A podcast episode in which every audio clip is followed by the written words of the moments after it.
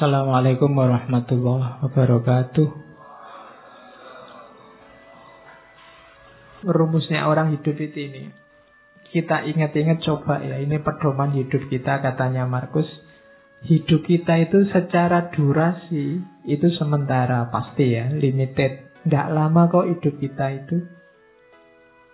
Sudah tidak ada lagi orang yang usianya mungkin 150 ke atas.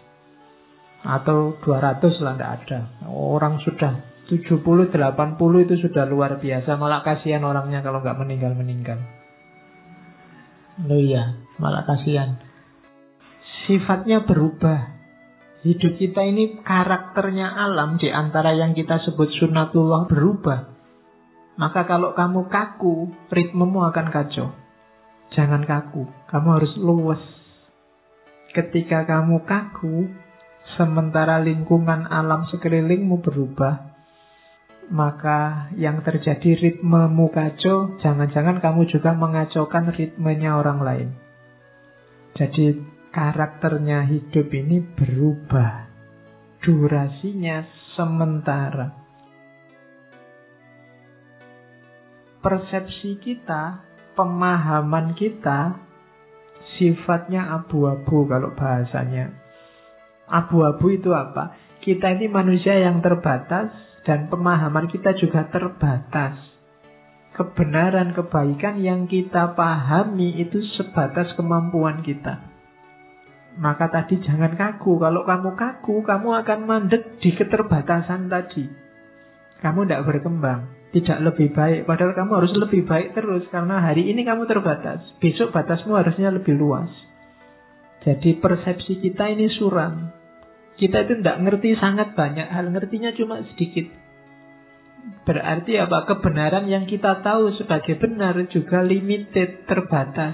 Bukan karena kebenarannya yang terbatas, tapi kapasitas kita yang terbatas. Kemudian tubuh kita itu sifatnya melemah. Grafiknya manusia itu kan ya kecil jadi besar, setelah itu kan melemah. Sebenarnya bahasa aslinya membusuk. Jadi grafiknya semakin melemah. Tidak ada orang yang tambah tua, tambah kuat, luar biasa, tambah tidak ada. Jadi tubuh, jasad, fisik itu semakin melemah. Kemudian jiwa kita itu karakter utamanya sebenarnya dia kebingungan. Dia kalau tidak punya pemandu resmi dia selalu bingung, mudah dipengaruhi.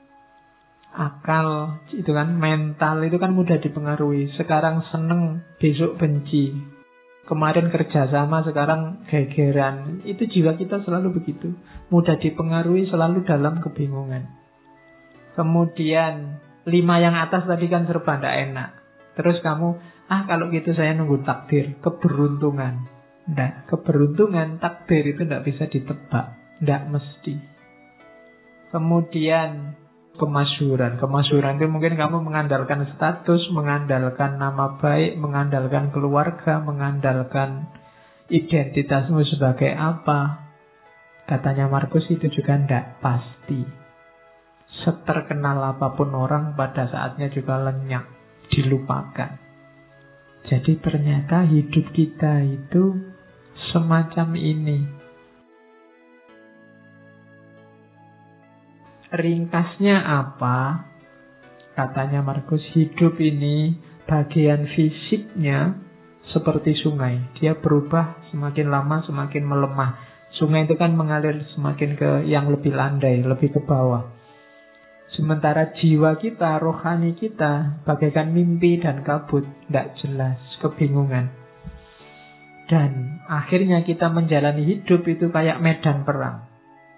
Seperti medan perang dan perjalanan yang jauh dari rumah. Jadi hidup ini medan perangmu. Perang di mana? Perang melawan dirimu sendiri sebenarnya. Melawan hidupmu sendiri. Dan jangan mengandalkan reputasi, jangan mengandalkan status, jangan mengandalkan nama baik karena semuanya akan terlupakan.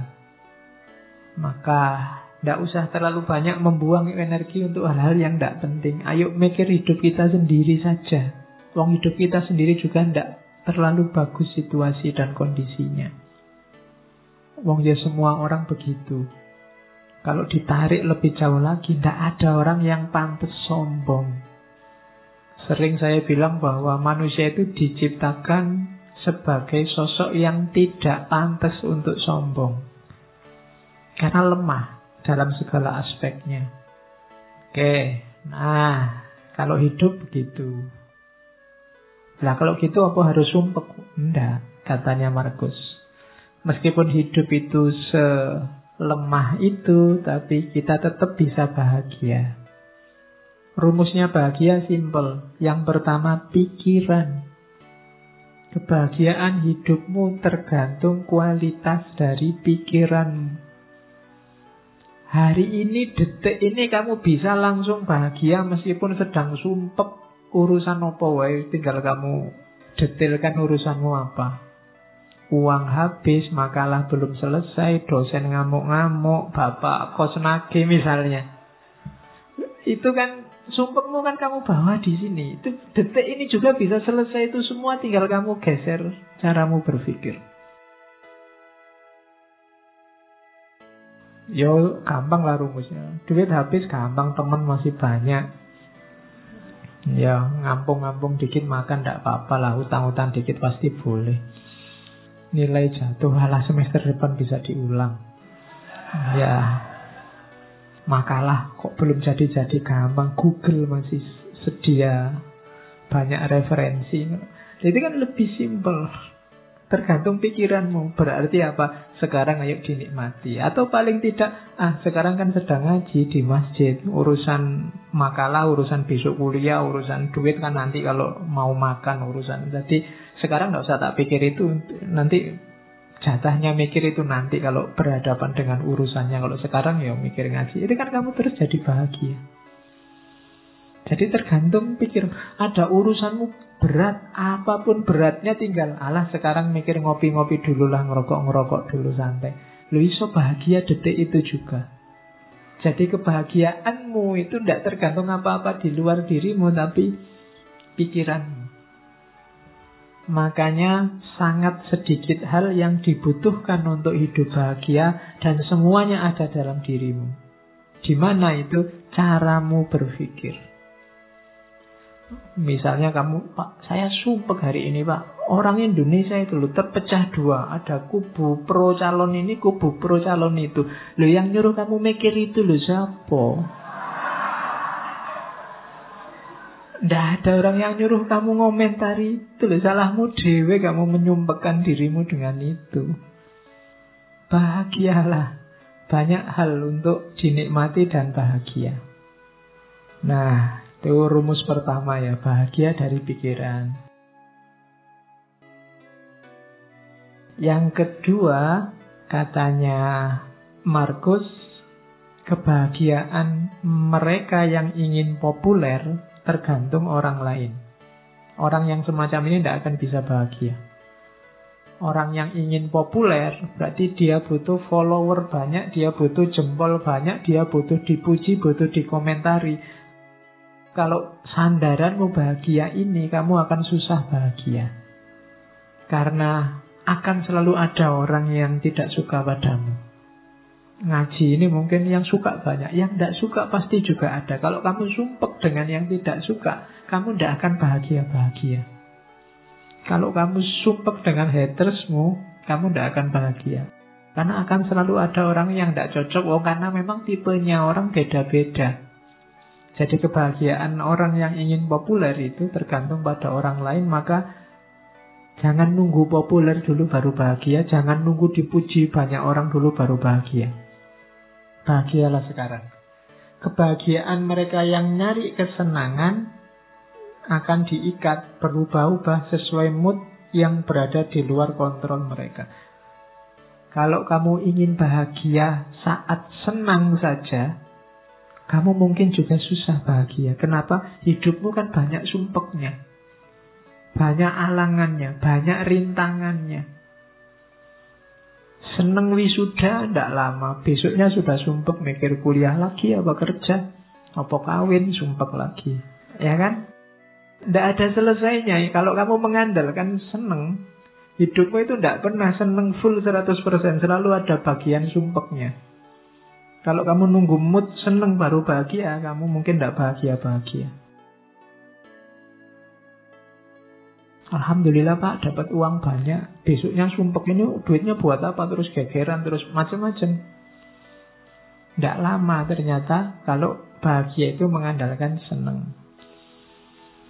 Maka bahagia itu katanya Markus tirulah orang-orang bijaksana. Bahagia itu apa? Dalam kebebasan mereka dari segala keterikatan. Berarti apa? Ya temukan dalam dirimu saja. Tidak usah diikat oleh apa pun dari luar dirimu. Dengan pikiranmu saja sekarang kamu sudah bisa bahagia kok ngapain capek-capek nyari cantelan di luar. Jadi itu rumusnya bahagia. Pikiranmu yang kedua jangan diikat oleh yang di luar dirimu dan yang ketiga, jalani hidupmu sesuai fitrah. Setiap makhluk hidup akan utuh, berarti menemukan kebahagiaannya saat mengikuti jalan dalam alamiahnya sendiri. Kamu akan bahagia.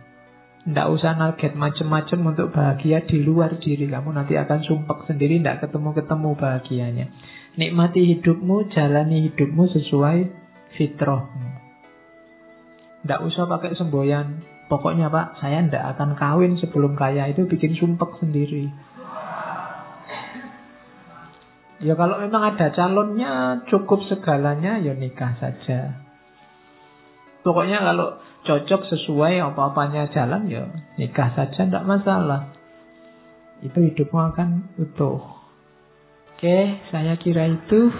Saya akhiri sekian. Kurang lebihnya mohon maaf. Wallahul muwafiq. Wallahu a'lam bisawab. Wassalamualaikum warahmatullahi wabarakatuh.